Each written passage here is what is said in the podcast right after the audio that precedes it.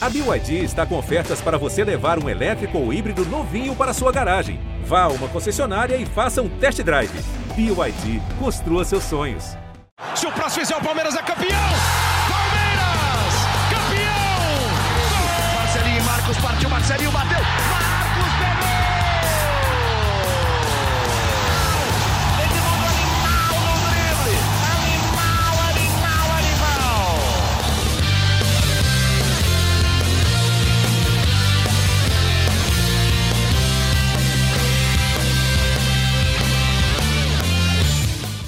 Fala, torcida palmeirense. Aqui é o Henrique Totti. Começa a edição 181 do GE Palmeiras, o seu podcast semanal sobre o Verdão, aqui no GE. O Palmeiras enfrenta o Grêmio neste domingo em Porto Alegre, às 16 horas, em busca de engatar a quarta vitória seguida no Brasileiro, ganhar mais confiança para a grande final da Libertadores no dia 27.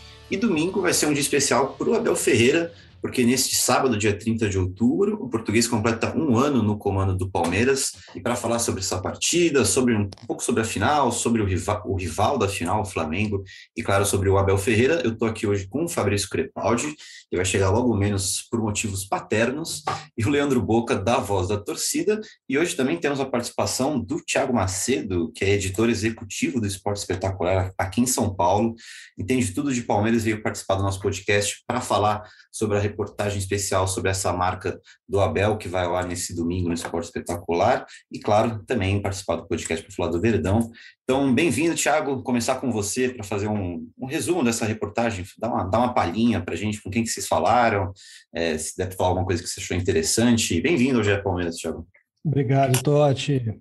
Boa tarde, bom dia, boa noite para vocês. Boca, Fabrício, que deve estar chegando aí também.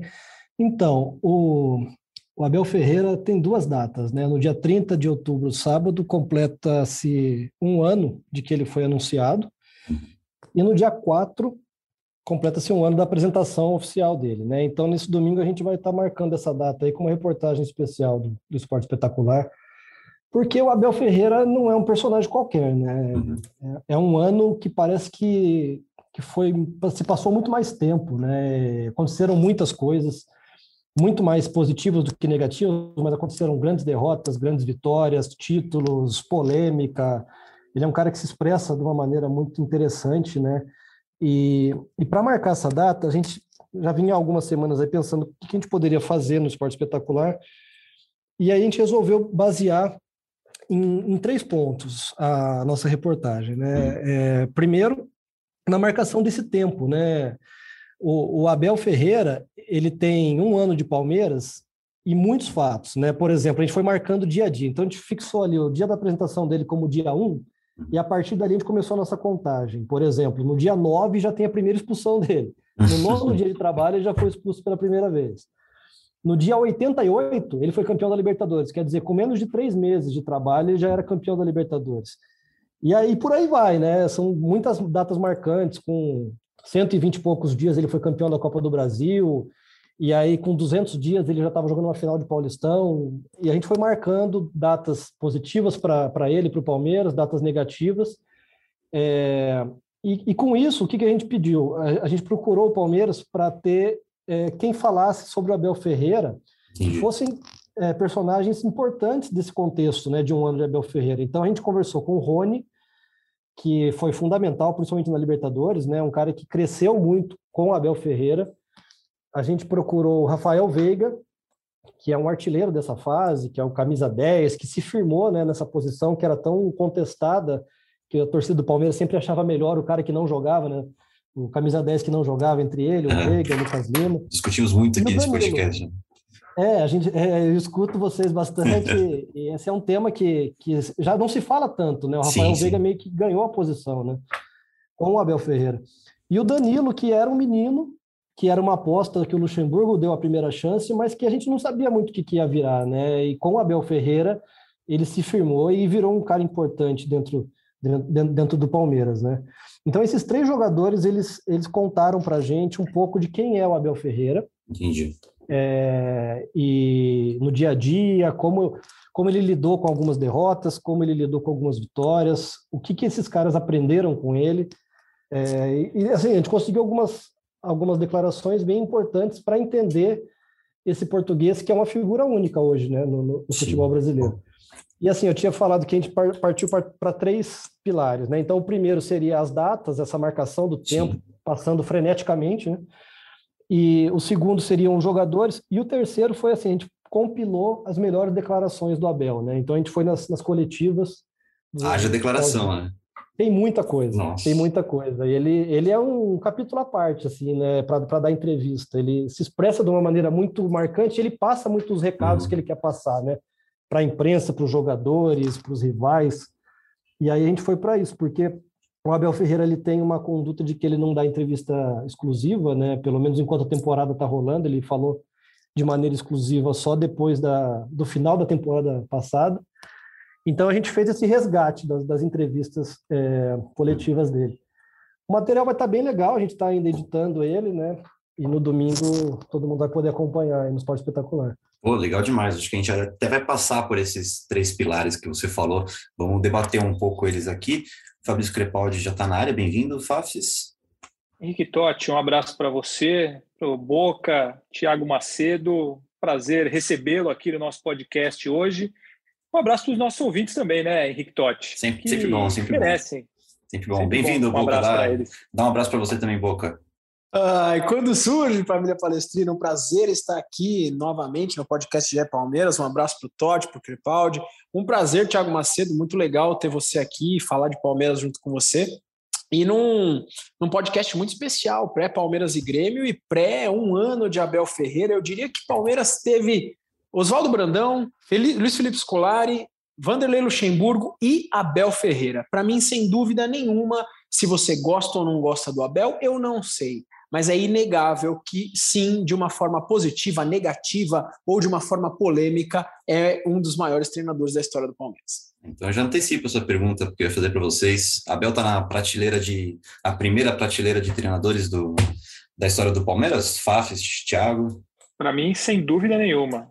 Não, assim, ele tem pouco tempo no comando, comparando com o Felipão, o Vanderlei, esses caras, mas um título de Libertadores, uma Copa do Brasil, um Campeonato Paulista, mais uma final de Libertadores, em resultados, em história, sim, é inegável. Para mim, não tenho nem muito o que falar, né? Sim, a gente sim. estende mais daqui a pouco até, mas eu não tenho nenhuma dúvida. Não Tchau. dá para medir, na minha opinião, uhum. qual, qual é maior, qual é melhor, mas assim, com certeza ele entra nessa, nessa lista aí do, dos, dos maiores da história do Palmeiras. Thiago, concorda? Sim, sem dúvida. Henrique. Eu acho que ele está entre os maiores, sim. E assim, é, é um assunto interessante para mim, que eu estava conversando com o pessoal na redação aqui do Esporte da Globo uhum. outro dia sobre isso. Como a gente tem dificuldade de enxergar o momento, o momento atual na perspectiva histórica, né? Sim. Então, assim, esses jogadores do Palmeiras, muitos deles já estão na prateleira de cima da história do Palmeiras, né? O que conquistou o Dudu, o Everton, agora o que ele tem feito. E aí a gente às vezes fala assim, pô, não dá para comparar com o cara do ano, dos anos 90, não dá para comparar, porque a gente não enxergou a, a, obra pronta ainda, né? Eu acho que o Abel Ferreira é mais ou menos isso, assim, o cara que conquista duas finais, que chega a duas finais de Libertadores no mesmo ano, né? Para um clube que tem uhum. É, acho que o Palmeiras tem seis, cinco, seis, seis, né? seis finais vai ter a sexta, né? Essa é a sexta. Final. Quer dizer, um terço das finais de Libertadores foi com ele. É. Então, isso historicamente vai ter um peso muito grande, né? Acho que ele já está na prateleira de cima dos treinadores do Palmeiras. Né? Perfeito, perfeito. A primeira coisa que eu pensei quando eu vi essa marca dos 365 dias do Abel, né, é que não é mais comum, não era pelo menos mais comum um treinador durar tanto no Palmeiras, né? A pandemia confunde um pouco o ano com temporada, mas o Abel, muito provavelmente, né, pelo que até a diretoria falou, termina essa temporada com o Palmeiras, vai ser o primeiro treinador a completar uma temporada desde 2013 na época com o grande Gilson Klein. Né? É a gente muito... esqueceu de colocar o Klein acima do Abel também, né? Nessa lista de, de melhores. Importante, importantíssimo assim, na história do Palmeiras. É, é, é, é, é muito tempo para pensar com o que, com que via acontecendo no Palmeiras, mas é pouco, né? Eu quero colocar o Fafs na conversa, porque eu acho que uma coisa que o palmeirense pensa sobre é o futuro de Abel, né? É, quero saber de você, Fafs, do seu filho, da sua apuração. Teve até coisa rolando hoje de Abel saindo depois da Libertadores.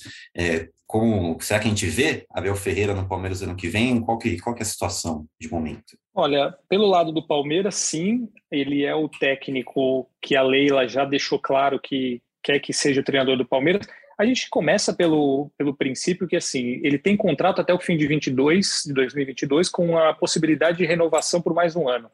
Então não é uma questão de ah o Abel não quer renovar e vai embora. Não. Primeiro que se ele resolver ir embora ele tem que pagar a multa. É, então é uma quebra de contrato se isso acontecer. Por uhum. parte do Palmeiras não vai acontecer por essa gestão ou pela próxima gestão. Do lado do Abel, é, até falei com o pessoal que trabalha com o Abel hoje, eles falaram que não tem absolutamente nada disso. É, ele não, não falou, não fala em sair do Palmeiras, ele trabalha normal dentro do contrato dele. É, não tem, não tem. Essa história é uma coisa que nesse momento não existe, assim, entendeu? E não teria motivo para ele chegar e falar vou embora do Palmeiras porque ele assinou o contrato.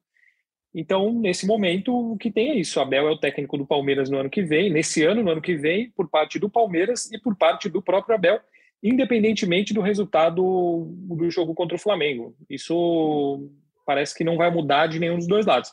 Obviamente que a gente sempre tem aquela ressalva que no futebol tudo pode acontecer, o Abel é um cara uhum. intenso, o Palmeiras é muito louco, mas assim, hoje, nesse momento, é, é Palmeiras continua com o Abel e o Abel continua no Palmeiras. Perfeito, perfeito. Então, torcedor, calma. Eu queria separar aquela, aquela lista dos técnicos que passaram pelo Palmeiras, que é impressionante, né? Ninguém termina a temporada desde 2013. 2014, Kleina Gareca e Dorival. Aí 2015, Oswaldo de Oliveira e Marcelo Oliveira. 2016, Marcelo Oliveira e Cuca. 2017, Eduardo Batista, Cuca e Valentim. 2018, Roger Machado e Felipão. 2019, Felipão e Mano. 2020, Vanderlei e Abel. Tiagão abriu a, o microfone aqui. Você ia falar alguma coisa sobre o que o Fábio estava falando? Não, eu, na verdade eu ia perguntar para ele se, se ele tem alguma informação ou se algum, alguma impressão sobre essa coisa do Abel se expressar muito em relação à saudade da família, né?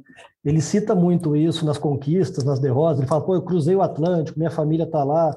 O quanto isso pode pesar ou não num fim de ano aí, numa, numa manutenção dele para a próxima temporada? Então, isso é até uma conversa que existe, né, que se fala muito sobre isso, que é, existiria um movimento para o Abel trazer a família dele para o Brasil, inclusive apoiado pela Leila Pereira, que já teria existido conversas por parte da, da Leila, até com a própria esposa do Abel, enfim. É, isso ninguém confirma publicamente, até porque a Leila não é oficialmente a presidente, né? Ela tem que passar por um processo ainda de é, da votação, é protocolar, mas pode acontecer. Então ninguém vai é, é, confirmar que ela está fazendo coisas já pensando no ano que vem. Mas existe esse movimento para que ela, para que ele traga a família, que é uma vontade do Palmeiras essa, que ele traga a família, que ele possa ficar perto da família e que isso seja um problema a menos, digamos assim, nessa relação do Abel com o Palmeiras, porque isso é uma, é uma verdade que você falou, Thiago. Ele sempre cita muito a saudade da família, deixei minha família lá, atravessei o Atlântico para isso, para aquilo, não sei o quê. Mas é, também é uma coisa que está sendo falada que pode ser contornada, digamos assim, pela permanência do Abel. O Henrique, eu acabei interrompendo aí a sua lista né, dos técnicos. Hum mas para a gente poder voltar ao tema, me desculpando com você por isso. Imagina. É, o Cuca é a exceção, né? O Cuca poderia ter ficado, ele, é. ele que não quis ficar ali de 2016 para 2017, talvez ele tivesse até mais que um ano ali se ele tivesse ficado, né?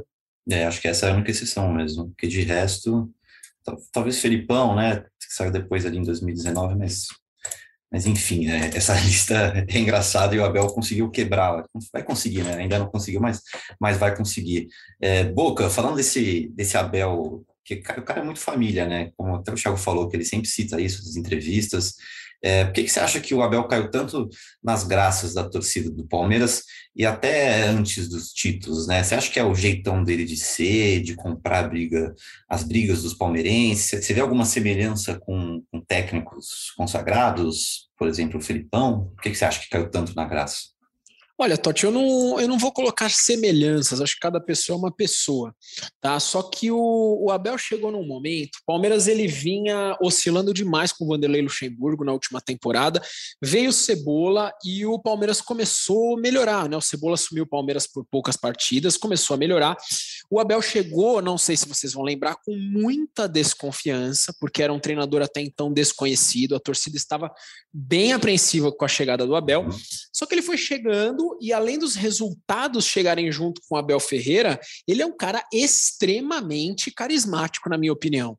Quando você ouve o Abel falando, você ouve as entrevistas, é claro que ele tem os problemas dele, é claro que tem torcedor que acha ele teimoso, é claro que tem hora que ele estoura mesmo, mas é um cara extremamente carismático e, junto com esse carisma todo, vieram as vitórias né? E mesmo a gente está falando antes do título, mas não tem como tirar os títulos do Palmeiras. Sim. Um cara que chega com uma temporada já em andamento, ganha uma Libertadores da América, ganha uma Copa do Brasil, é finalista de um, de um, de um campeonato paulista, está disputando na parte superior da tabela dois campeonatos brasileiros e tem mais finais de Libertadores do que o principal rival do Palmeiras, não tem como não gostar de um treinador desse. Tem palmeirenses que não gostam, mas olha, da minha parte, realmente não tenho o que falar. E vocês dois, Thiago, Fábio, porque qual motivo vocês enxergam que o Abel caiu tanto na graça da torcida? Porque o, eu vejo bastante semelhança com do jeito de ser do Abel com o Felipão. É, não sei vocês, esse lado, esse lado mais paisão, família mesmo, o que vocês acham? Eu acho que, que esse lado família é um lado que identifica muito com o torcedor do Palmeiras, né? Uhum e, e também identifica com, com o Felipão. Talvez, assim, uma diferença que ele tenha para o Felipão, então, eu acho que o Abel é mais apegado ao estudo da tática do que o Felipão, assim. Mas o Abel, é, ele caiu no gosto do torcedor muito por vestir a camisa, né? Ele é um cara que veste muito a camisa. Então, assim, ele é aquele cara que muita gente pode achar chato, até torcedores dos outros times acham chato, mas é aquele chato que o cara quer ter do lado dele. Ele uhum. defende o, o clube que ele está que ele, em que ele está trabalhando, ele defende os seus jogadores, ele compra a briga do torcedor. E, e voltando mais uma vez, né, nas entrevistas dele ele deixa isso muito claro. Então acho que o torcedor ele sente um prazer até depois do jogo e assistir as entrevistas Sim. do Abel, porque ele vai falar o que o torcedor mais ou menos quer ouvir. Ele vai defender o time, ele vai brigar com a CBF, ele vai falar aquilo que o torcedor gosta de, de ouvir depois de uma derrota, depois de uma vitória. Acho que isso criou uma identidade muito rápido é, ele ele entendeu o espírito do palmeirense, na, na, minha uhum. opinião, sabe? Eu acho que ele chegou e ele estudou muito os jogadores, o futebol brasileiro e principalmente o clube, né? Acho que ele entendeu o clube que ele trabalha. Perfeito. Eu acho que também, claro que tem, o carinho vem de tudo isso que a gente falou, mas também, óbvio, da Libertadores, da Copa do Brasil, é, de finais, de jogos importantes, decisões, decisões. O Palmeiras com Abel na minha visão, se tornou um time muito competitivo, né? Ele fez com que o, que o elenco desse um passinho a mais no nível de competitividade. O, o elenco não mudou tanto, assim, de um ano para o outro, de uma temporada para o outro, mas o, o, time do Palmeiras passou a ser aquele, aquele time competitivo, que vai entrar para brigar, aquele time chato, e isso acho que tem muito, muito mando Abel e da sua comissão. O que, que você acha, Fábio? Você concorda? Concordo e eu acho que essa é a grande virtude do trabalho do Abel Ferreira, é uhum. fazer o Palmeiras ser competitivo em todos os torneios e em todos os jogos grandes que disputa. Eu acho que ele tem vários defeitos como treinador, o que é normal para um técnico da idade dele, que está começando a carreira agora. Acho que ele comete muitos erros e alguns desses erros são. E aí eu acho também que, vai, eu falei essa história do, dos jogos grandes, porque a gente já comentou aqui no podcast que esse time do Palmeiras, é, sob o comando dele, é um time que senta numa vantagem às vezes e acaba é, se perdendo. Só, e aí a gente já citou CRB, Defensa e Justiça e alguns outros momentos que isso aconteceu. Mas quando é, é jogo grande, jogo contra time forte, jogo decisivo, Libertadores, ele transforma o Palmeiras num, num outro time. E a gente viu isso contra o River Plate, contra o São Paulo, contra o Atlético Mineiro. Esse, eu acho que o Atlético Mineiro é um exemplo muito bom, porque assim, ele transformou o Palmeiras num time 100% copeiro, vai, é um termo Sim. que gostavam de usar muito no passado. Então assim, não importa se a gente vai ganhar de cinco, se a gente vai jogar bonito, se a gente vai se jogar. O Palmeiras jogou contra o Atlético Mineiro em casa como se ele fosse um time pequeno. E para o Abel tudo bem e deu resultado e deu certo, entendeu? Então eu acho que ele, para mim, ele conseguiu fazer transformar o time é, num time competitivo ao extremo em tudo aquilo que ele disputa. E isso é um mérito, é uma virtude fantástica do Abel. Acho que para mim é a grande virtude dele, é o grande mérito que ele tem nesse time do Palmeiras. É um gancho legal para a gente ouvir um trecho que o Thiago separou para a gente é, de, da entrevista com o Rafael Veiga, que ele fala exatamente sobre o pré-jogo, né? É, contra o River Plate na Argentina, o 3 a 0 histórico lá. É, Tiagão quer falar um pouco dessa entrevista do Veiga rapidinho, antes de rodar o áudio? Eu acho que a gente pode ouvir e, uhum. e, aí depois a gente fala em seguida, mas assim, impressionante como o Rafael Veiga se expressa bem, né? Vamos, vamos escutar ele. Ele passou muita segurança pra gente, assim, ele falou, ah, eu vou... Foi até um jogo que ele mudou um pouco a estratégia, né? Vou mudar um pouco, mas confia em mim. Ele falou exatamente assim, confia em mim. É... Passou uma segurança, segurança que eu digo no sentido de, cara, a gente vai fazer isso, isso, isso, se acontecer isso, a gente faz isso, se não acontecer isso, a gente faz isso. Então, ele detalhou muito para a gente a situação ali do jogo, entendeu? Muito essa situação, que acabou ficando mais fácil e a gente entrou muito confiante naquilo que a gente tinha que fazer. Ele falou, na verdade, na convicção dele. Né? Gente, eu acredito nisso, né? a gente estudou, né? Isso, confia em mim, vai dar certo. E aí, cara, aconteceu ali, foi um jogo espetacular. E é bem isso que o, que o Fafs falou, né, Thiago? O, o, Abel tem um poder de convencimento, né, de, porque ele é um cara que estuda, que passa isso para os jogadores e consegue convencer os jogadores, que nem o Fábio falou, que vai jogar atrás contra o Atlético Mineiro, mas vai dar certo e o Palmeiras vai passar, né? Legal esse bastidor que o, que o Veiga trouxe. É, nesse trecho que o Veiga fala, ficou muito claro isso. O Abel tinha alternativas naquele jogo contra o River lá na Argentina, né? Então, assim, se acontecer isso, a gente vai fazer isso, se acontecer aquilo, a gente vai fazer aquilo. E essa questão mental, pelo que eu entendi das entrevistas que a gente fez, é muito forte no Abel Ferreira.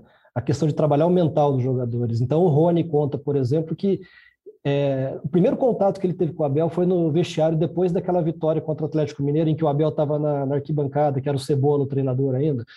Aí o Abel chegou e já deu confiança para o Rony ali, já elogiou o jogo dele, começou a passar confiança no momento que o Rony estava mal. O, o, Rafael Veiga também fala muito disso, que o Abel fala para ele, ó, a mente controla o corpo. Então vamos trabalhar a cabeça, vamos focar, a gente vai fazer assim, vai dar certo. E, e isso está muito presente, assim, na, na, a questão mental tão importante ou até mais do que a tática. Boca, queria te colocar nessa, né? Porque você entende bastante desse assunto, né?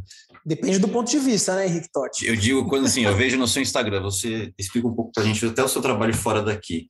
Você treina atletas de, de alto nível, assim, podemos dizer assim, né? Isso, isso. Eu sou a minha profissão, eu sou profissional de educação física, especialista em medicina do esporte. Uhum. Eu trabalho tanto com saúde, qualidade de vida, estética de um modo geral, como com atletas de alto rendimento, né? Em, trabalho principalmente com fisiculturismo e com lutas.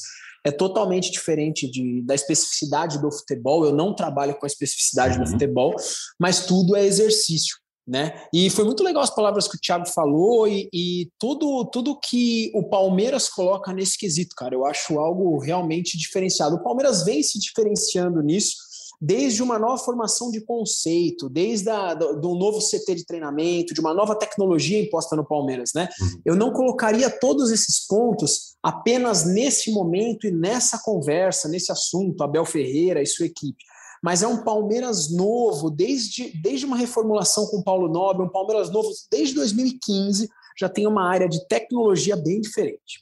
Massa. Fábio, falar um pouquinho dessa, dessa aspa do Veiga? O que você ia falar, desculpa. Não, é, o, eu ia falar justamente sobre esses dois aspectos dele com relação a ser um cara estudioso. Esse mesmo jogo contra o River, ele, ele conta que ele leu o livro do Galhardo para se preparar para enfrentar o River. É, e, e, uma coisa que tem relatos de pessoas que trabalham no Palmeiras que assim o Abel Ferreira é um cara fissurado pelo pelo futebol, pelo trabalho dele. Então você não vai ver o Abel depois do jantar conversando sobre outras coisas, assim, sobre novelas, sobre sei lá. Ele fica com a comissão dele falando sobre futebol Entendi. o tempo todo e é, é futebol, futebol, futebol, futebol, futebol. Ele é um cara viciado em futebol.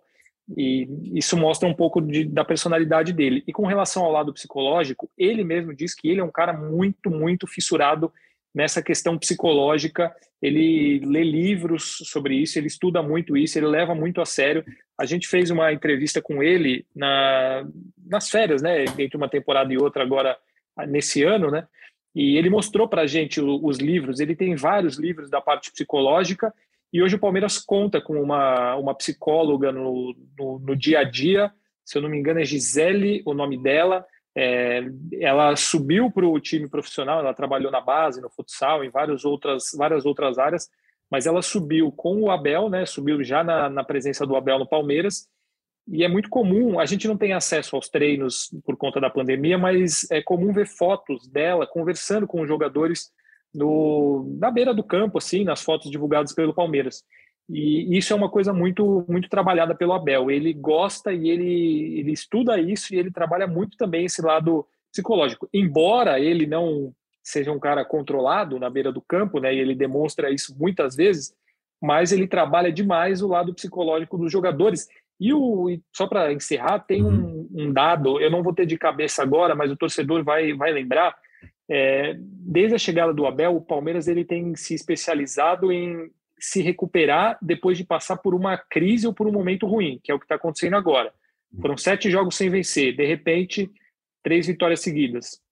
Mas são vários os exemplos, como é, fazer um Mundial daquele como fez, que foi um baque, chegar e voltar ser campeão da Copa do Brasil sem nenhum problema.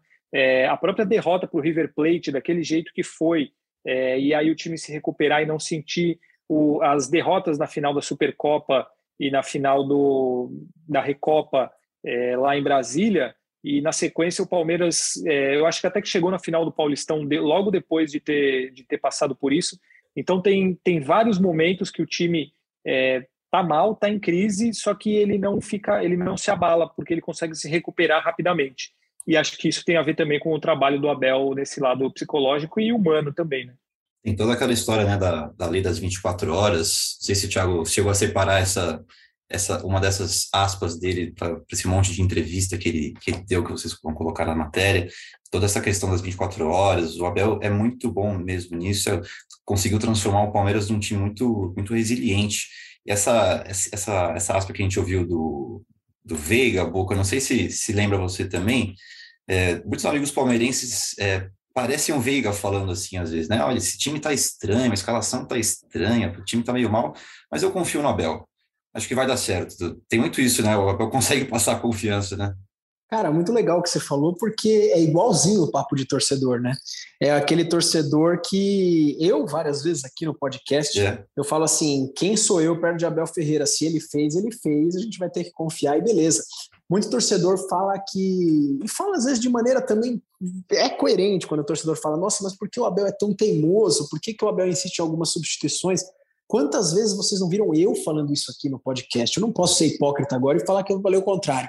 Mas, de, um, de uma forma geral, nós, torcedores, que somos leigos da parte tática do futebol, a verdade é essa. A gente tem que assumir. É. Somos leigos da parte tática do futebol. Em uma conversa de amigos, naquele churrasco de torcedor, a gente fala: bom, vamos confiar no Abel, que é basicamente a, a, as palavras do Veiga. Muito legal, Totti, que você falou isso.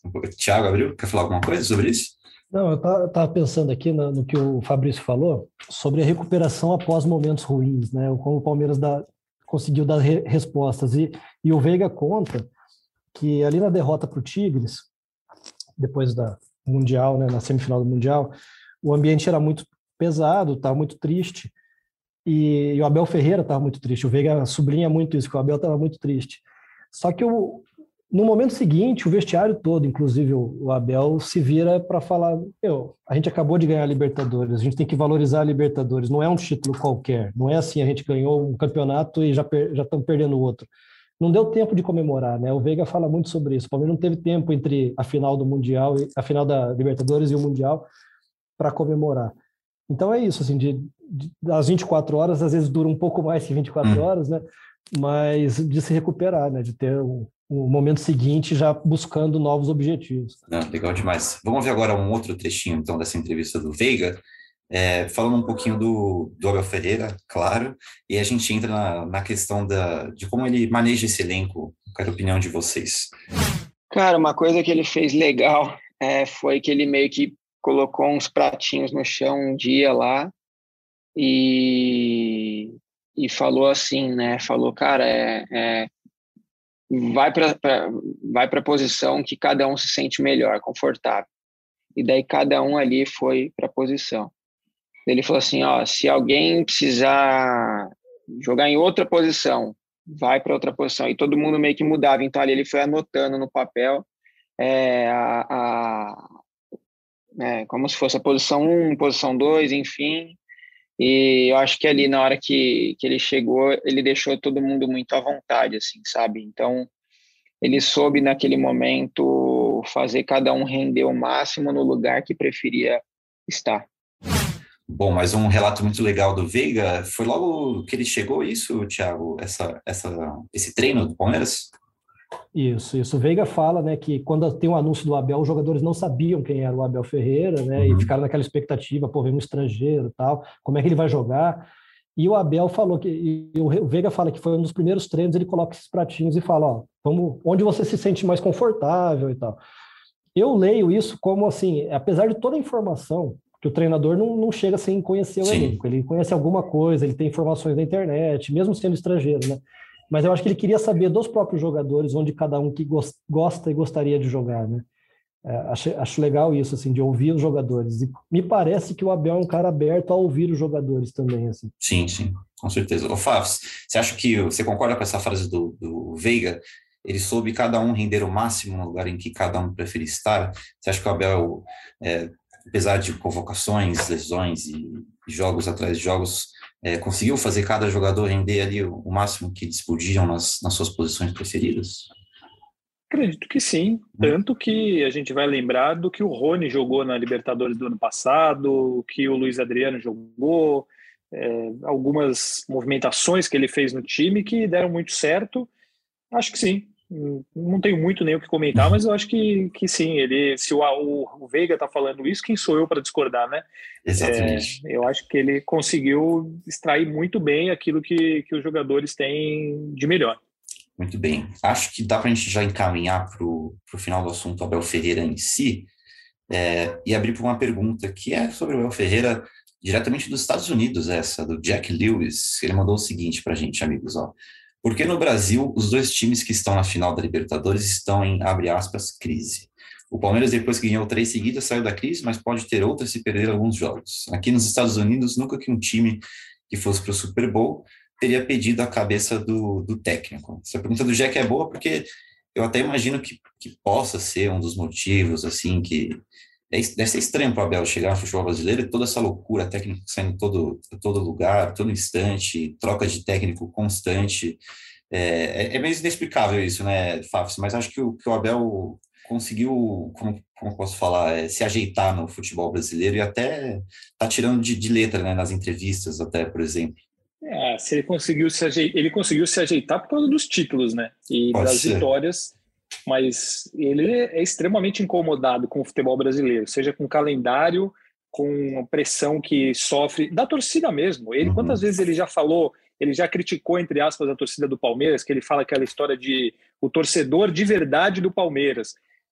Aquela história do vizinho é, que ele fala, muito provavelmente aquilo foi um recado para a torcida do Palmeiras também.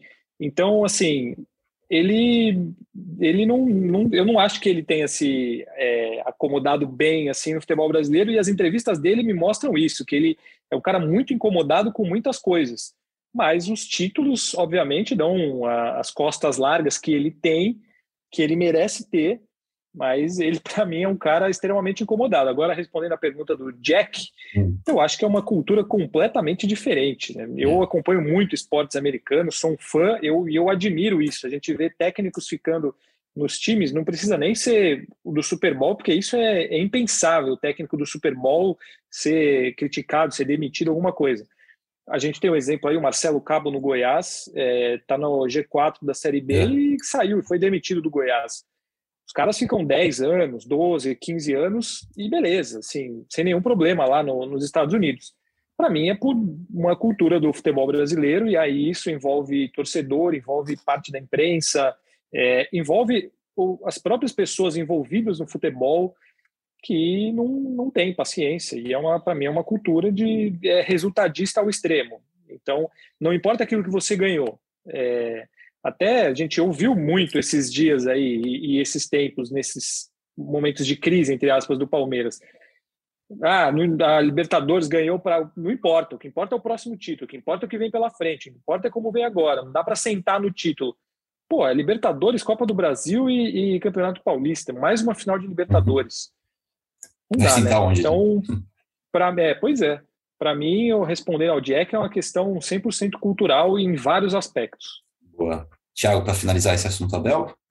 É, eu estava pensando no, no, que o Jack perguntou, mas assim, é uma questão que se joga muito no Brasil, né, de forma geral. Então, assim, o, o time que vai para o Super Bowl, quantos jogos ele faz entre a classificação para o Super Bowl e a final do Super Bowl? Então, assim, é, aqui a Libertadores, principalmente, ela ficou muito espaçada. Então, o Palmeiras estava em crise, é, o Flamengo era favoritíssimo. Aí agora o Flamengo já, já reverteu, o Palmeiras agora vai, vai vir como favorito. Só que tem um mês ainda para o jogo, né? E nesse mês, cada time vai jogar quantas vezes? Sete vezes, dez vezes, sei lá. Então, assim, muita coisa vai acontecer até lá. Eu acho que por isso também, né? Então, o Palmeiras se classifica para a final da Libertadores e muita coisa acontece entre a semifinal e a final. Então, altos e baixos ali. Dá para entender um pouco que, é, às vezes, um jogo de Brasileirão sem grande importância pode ter um peso na avaliação do cara. Né? Que futebol brasileiro é uma loucura. E acho que a gente pode encerrar esse assunto Abel Ferreira, é, só, essa marca dele no Palmeiras, e começar a falar do jogo contra o Grêmio no domingo. Bom, a primeira coisa que eu quero falar sobre esse jogo contra o Grêmio, ou melhor, até sobre a rodada do brasileiro em si, é sobre o adversário do Palmeiras na final da Libertadores. Boca, vou colocar você nessa aqui. É, Flamengo perdeu a final da Copa, é, a final não, a semifinal da Copa do Brasil, já teve mister, mister, é, Renato sendo xingado no Maracanã, deu uma desandadinha. É, você acha que se o, se o, Flamengo perde do Atlético Mineiro esse fim de semana, que é as chances do título por Flamengo já ficam longe, é, pode dar uma desandada, pode vir uma crise maior para o lado de lá? Você acha que esse, essa sequência de brasileiro até a final vai ser exatamente isso, ver quem chega em crise ou quem chega em alta até a final? Vamos juntar o que o Thiago falou e o que o Fabrício falaram, que eles foram cirúrgicos, né? Como sempre aqui. Nós estamos gravando esse podcast dia 29 de outubro de 2021. A final da Libertadores é dia 27 de novembro de 2021. Em um mês, quantos jogos nós não teremos até lá? Nesse tempo, como o Fabrício colocou aqui, uh, muitos torcedores e parte da imprensa acaba colocando crise ou pseudo-crises onde elas não existem, né? Então, para um time realmente estar tá em crise, quem está em crise é o Cruzeiro. Quem está em crise é o Santos. É. Esses times, eles realmente, esses times, eles realmente estão há muito tempo buscando alguma coisa que eles não têm, né? O Palmeiras veio de jogos terríveis, que você vê que teve uma recuperação. Né? O Flamengo está nesse momento, entre aspas, terrível de uma eliminação de 3 a 0 e pode, ah, só que assim, perder uma partida contra o Atlético Mineiro no Campeonato Brasileiro é absolutamente normal. Uhum. Seja o Flamengo, seja o, o, a Chapecoense, seja qualquer time do campeonato, perder para o Atlético Mineiro hoje é normal. Então, eu não creio que isso a gente possa também levantar a bandeira como uma crise do lado do Flamengo. Eu não coloco dessa forma. O que eu coloco e que eu acho que a torcida tem que enxergar é o seguinte: o Flamengo não é um time imbatível. Esse é o ponto. Uhum. Então, assim, se Palmeiras ou Flamengo vão entrar em crise, se perde um jogo é crise, eu acho que não é crise para nenhum dos lados, cara. Não é crise para nenhum dos lados. A derrota e a vitória, elas fazem parte do futebol. Vale o palmeirense entender que dá. Dá para ser campeão. Muito porque o Flamengo não é imbatível. Se fosse um time imbatível, não estaria com essa pseudo-crise que a torcida flamenguista está colocando. Eu acredito no título do Palmeiras, independente de uma crise ou não do lado do Flamengo. Perfeito. O Cuiabá e o Atlético deram o mapa da mina mesmo ali para bater esse Até Flamengo. porque não, só rapidinho, assim, não existe crise numa final de Libertadores, né? Você pode estar afundado na crise que for, que Exato, jogar a final de Libertadores. Exato, é um jogo só, cara. É, e dane-se a crise, a suposta crise, ou mesmo se seu time estiver voando, cara, é tudo em 90 minutos, tudo isso vai vai por água abaixo. Assim. É. Eu acho que se são dois jogos, ainda é mais complicado. Acho que isso entra mais. Cara, um jogo só, o jogo da vida de muita gente, para mim a crise ou, ou não crise não, não vai fazer tanta diferença assim. Perfeito. Tiago, quer falar alguma sobre isso? Não, é, é, só contando mais um pouco da matéria, uhum, os jogadores show. falaram muito que antes da final da Libertadores ah, passada, o Abel procurou tirar todo o peso, entendeu? Então, a preleção dele foi no sentido de deixar o ambiente mais leve possível e aí imagina-se que ele vai tentar fazer a mesma coisa, né? Estando o Palmeiras bem ou mal, o Flamengo bem ou mal, acho que ele vai tentar tirar o peso para os jogadores poderem render, né? Perfeito, perfeito. Até lá ele vai, vai tirando esse peso e vai tentando encontrar esse time ideal, melhorar alguns aspectos, né? até porque o título brasileiro em si é muito difícil. O matemático Tristão Garcia deu 1% de chance para o Palmeiras, então é, é, complicado, é complicado. Eu então, não penso mais em título, não. É, acho que não tem como. É, eu acho que o título já tem dono, né? Agora, o que, que vocês acham que o Abel vai fazer com esses seis, acho que são seis jogos, né? Que sete tem jogos. até a final. Seis ou sete jogos que tem até a final. Porque me parece que ele está estabelecendo meio que um time titular, né? Ele tem repetido mais a escalação do que ele fazia antes. Não sei se vocês concordam. E aí, Fábio, pode até falar um pouquinho da, de, uma, de um time provável para o domingo. Eu acho que ele vai treinar o time para a final. Acho que não no, lá no último, penúltimo jogo, não, mas até lá ele vai. E a gente comentou sobre isso aqui na, nos podcasts passados. Ele, cada vez mais, ele dá mostras de que ele conta muito muito pouco entre aspas assim, mas que ele conta mais com os caras experientes do que com os garotos. Então eu acho que ele vai acabar treinando o time mais com o Zé Rafael e Felipe Melo. O Gabriel Menino com certeza vai jogar é, e vai com o Rony, Wesley e, e, Luiz Adriano na frente. Nas entrevistas dele ele elogia os, os caras mais veteranos, ele dá uma cutucada na molecada.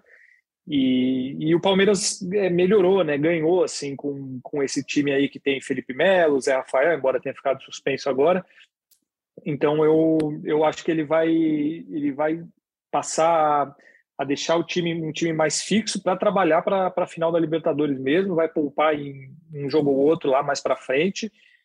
E na minha visão, pelo que ele tem feito agora, ele vai vai dar uma prioridade aí para esses caras mais veteranos, que me parece que é quem tem agradado mais a ele nesses últimos jogos.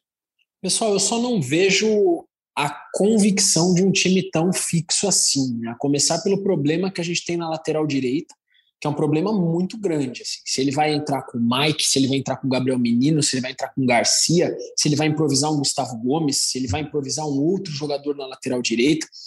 É, a gente tem a questão do, do, do meio-campo, eu acho que o Felipe Melo ganhou a posição de vez, se ele vai entrar com o Felipe Melo e Zé Rafael, ou se realmente ele vai arriscar um Danilo, que é um jogador que que mostrou muito serviço na temporada do Palmeiras. Lá na frente, realmente é Luiz Adriano que vai jogar em meio a um momento tão conturbado. O Rony não está não tá nos melhores momentos. Wesley foi sacado do time. Scarpa entra bem. Então, é, eu acho Tem que dúvida time, aí. É. Eu não, eu, então, eu não vejo tanta certeza assim no time titular do Palmeiras. Eu acho que o Abel tem uma bucha e eu acho isso extremamente positivo extremamente positivo, porque é um elenco que pode ainda dar muito trabalho. Né? Eu acho que é um elenco que ainda pode ser muito utilizado e o Abel pode. O Abel tem um mês aí para conseguir organizar a cabeça dele para ver qual vai ser o time perfeito contra o Flamengo na, na Libertadores, se é que existe um time perfeito. O, o, Boca falou aí do Luiz Adriano, talvez seja o jogador que tem mais a ganhar ou a perder com esses jogos que tem até lá, né? Sim. Talvez ele seja o jogador que possa aproveitar esse momento para ganhar confiança, fazer mais gols. Acho que o Abel espera isso, na verdade, né? Seja um gol de bunda, ou seja como for, que o Luiz Adriano consiga fazer mais gols, né? Perfeito, perfeito. E essa acho que é talvez a principal dúvida, né? Porque o Rony é uma dúvida, mas talvez mais para a torcida, né? Que, que talvez prefira um, um outro ponto ali, um, um, até um Scarpa, mas o Luiz Adriano é a principal dúvida.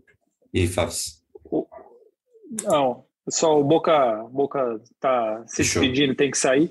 Eu ia até falar que eu raramente discordo do Boca, né? Que eu sou um fã do Boca, mas eu, eu vejo, eu, eu consigo ver um time mais.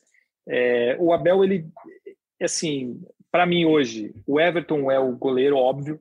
Eu não vejo. Tudo bem, ele tem dado indícios de Gustavo Gomes na lateral. Eu já falei aqui que eu acho uma temeridade você tirar o seu melhor zagueiro, o melhor zagueiro da América do Sul, da Faz posição dele para jogar na lateral numa final de Libertadores. Então, eu não acredito que ele vá fazer isso, a não ser que o, Gabriel Menino seja uma tragédia aí nos jogos até a, até a final. Ele vai ter Gomes e condições, Lu- Fábio?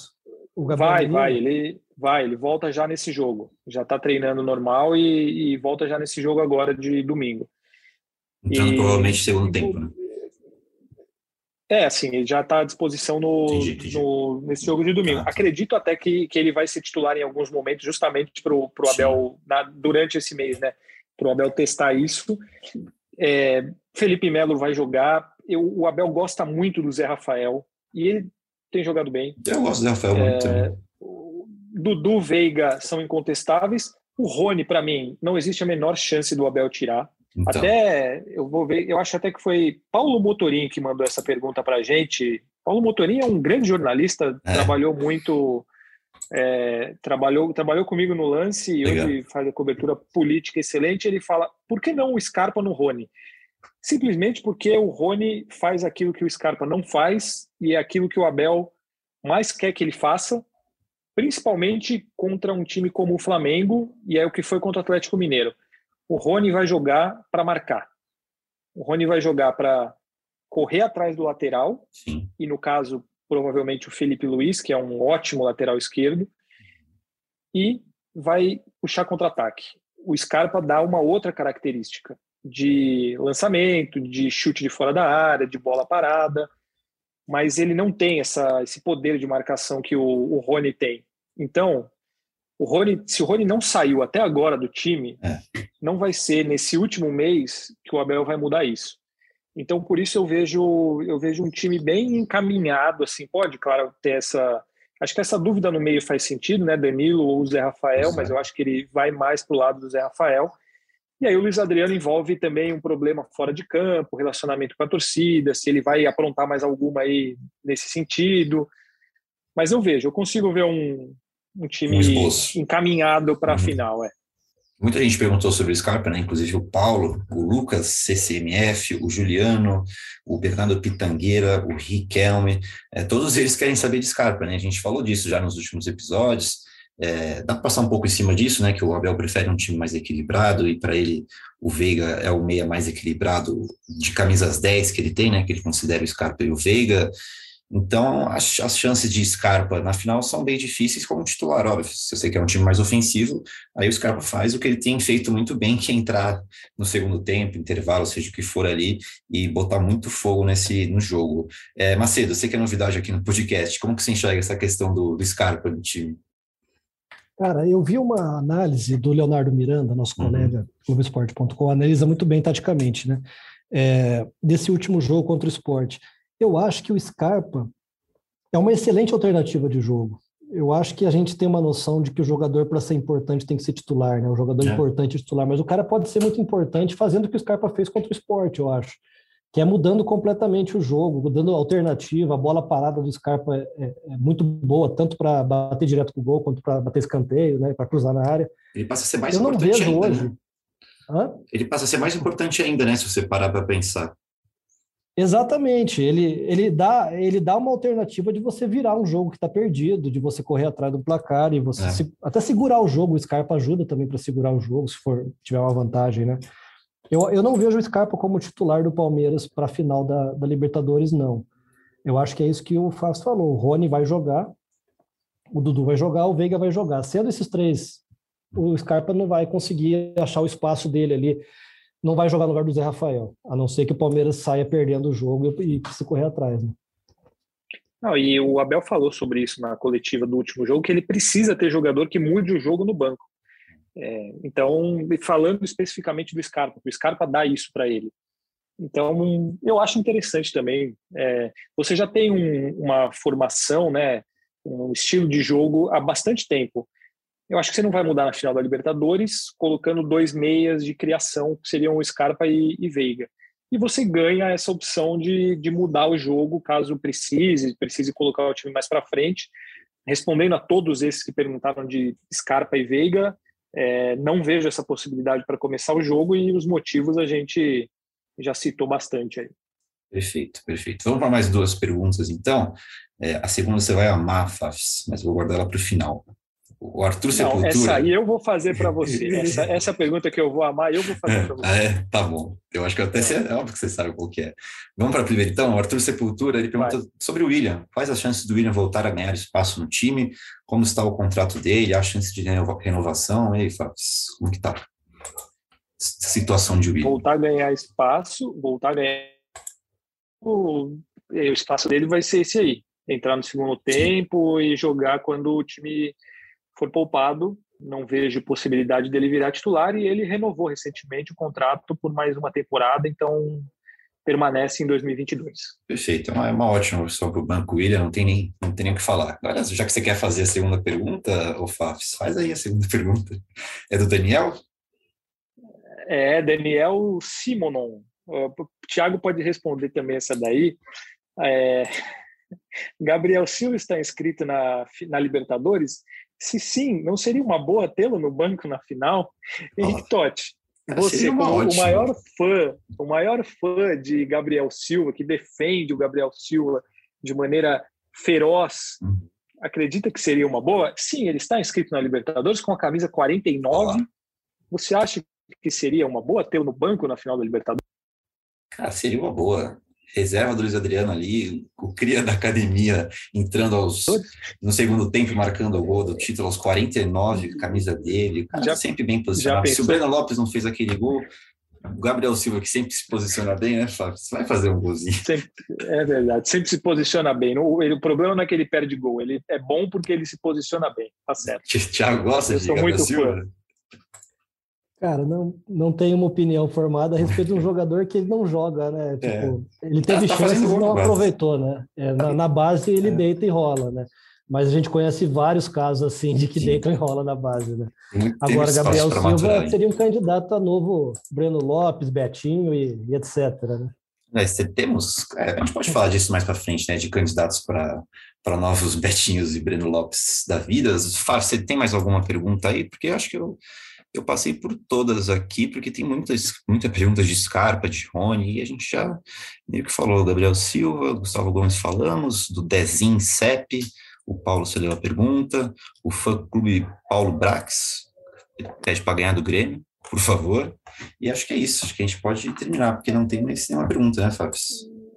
Claro que tem. Tem a do Avante CEP, que deve ser um, deve ter 45 mil arrobas Avante CEP com underline, com símbolos, com ah, tudo é para diferenciar uma da outra. Ele pergunta se até às 18 horas vai estar disponível no Spotify para ele poder ouvir voltando do trabalho. Olá, pois então, por favor, subir o podcast até 5h59, pois eu quero voltar do trabalho. Subiremos, ó, 5h14, não, dá, dá tranquilo. Dá o, tempo? o Underline, o underline Avante CEP vai, vai ouvir o nosso podcast voltando para o trabalho, com certeza. É, eu vou mandar um abraço também para Fininho Barreto, hein? Fininho Barreto mandou uma mensagem para a gente aqui. Olha só, sabe como eu encontrei Fininho Barreto? Vou contar rapidamente a história fazendo o desembarque do Palmeiras em Salvador em 2012, naquele jogo que, né, no momento do rebaixamento, aquele que o Marcos chega na momentos antes do jogo e vai direto para o estádio. No dia anterior, o Palmeiras chegou na cidade e Fininho Barreto, um grande palmeirense que é comediante, estava lá e veio conversar com a gente. Eu e Diego Ribeiro estávamos lá, inclusive, e ele veio conversar com a gente, passou a seguir a gente. Um cara muito, muito legal. Ele manda uma pergunta sobre a Leila Pereira, sobre o futuro com relação a ela. A gente deixa para os próximos episódios, porque é. tem, não tem a ver com o momento atual, mas a gente pode falar sobre isso futuramente, até porque a, a eleição sem candidatos vem aí no final de novembro. Com certeza. Tiago, ia chamar para finalizar, para falar um pouco, um pouco mais da matéria, se você quiser, mas isso aí da maneira que você preferir. Foi muito bom ter sua participação aqui, viu? Muito obrigado. Gosto muito de ouvir o podcast de vocês. Podem me chamar outras vezes que comparecerei. É, sobre a reportagem, queria destacar que ela é do Léo Lepre, com edição do Luiz Novaes, da, Luiz Novaes, da Letícia Pulga, produção do Gabriel Rigoni, imagens do Ronaldo Dias. E para encerrar minha participação aqui, Totti, queria citar mais uma vez Rafael Veiga contando uma frase do uhum. Abel, do Abel Ferreira. Na nossa vida, a gente não é o que as pessoas falam quando a gente ganha e a gente não é o que as pessoas falam quando a gente perde. Então, acho que isso vale para o futebol e vale para a nossa vida também. Vale. A gente não é o que as pessoas falam quando a gente ganha nem quando a gente perde. Vale, perfeito. Abel, Abel filósofo, grandes frases de Abel Ferreira. Muito obrigado, viu, Thiago? Valeu, Fafs. Um abraço para você, Henrique Totti, um abraço para o Thiago, um prazer recebê-lo aqui. Um grande conhecedor de Palmeiras, inclusive. Um abraço para todos os nossos ouvintes e é sempre um prazer participar aqui do GE Palmeiras. É isso. Volta lá mais vezes, Thiago. Tem dia 27. A gente ainda vai ter o Diário da Libertadores, né? Na semaninha da, da final da Libertadores, é um por dia, então vai ter muito espaço. Você citou o Rigoni, né? Produtor da, dessa reportagem. O Rigoni estará no Uruguai, lá em Montevidéu, também vai participar da gente com a gente aqui no podcast. Vão aparecer muito aqui ainda. Agradecimento especial também a Leandro Boca, que teve que nos deixar aqui no podcast no meio por um compromisso às 5 horas. Eu tinha combinado com ele que nem ia dar tchau para ele, mas Boca, quando você ouvir a gente de novo, aquele abraço. Então, muito obrigado a todos pela audiência. Geral que mandou pergunta lá no Twitter do arroba Facrepaldi, nosso Fabrício Crepaldi. A gente volta no começo da semana, depois do jogo contra o Grêmio no domingo, né, às 16 horas, lá em Porto Alegre. Então, até lá e partiu Zapata. Partiu Zapata, sai que é sua, Marcos! Bateu para fora!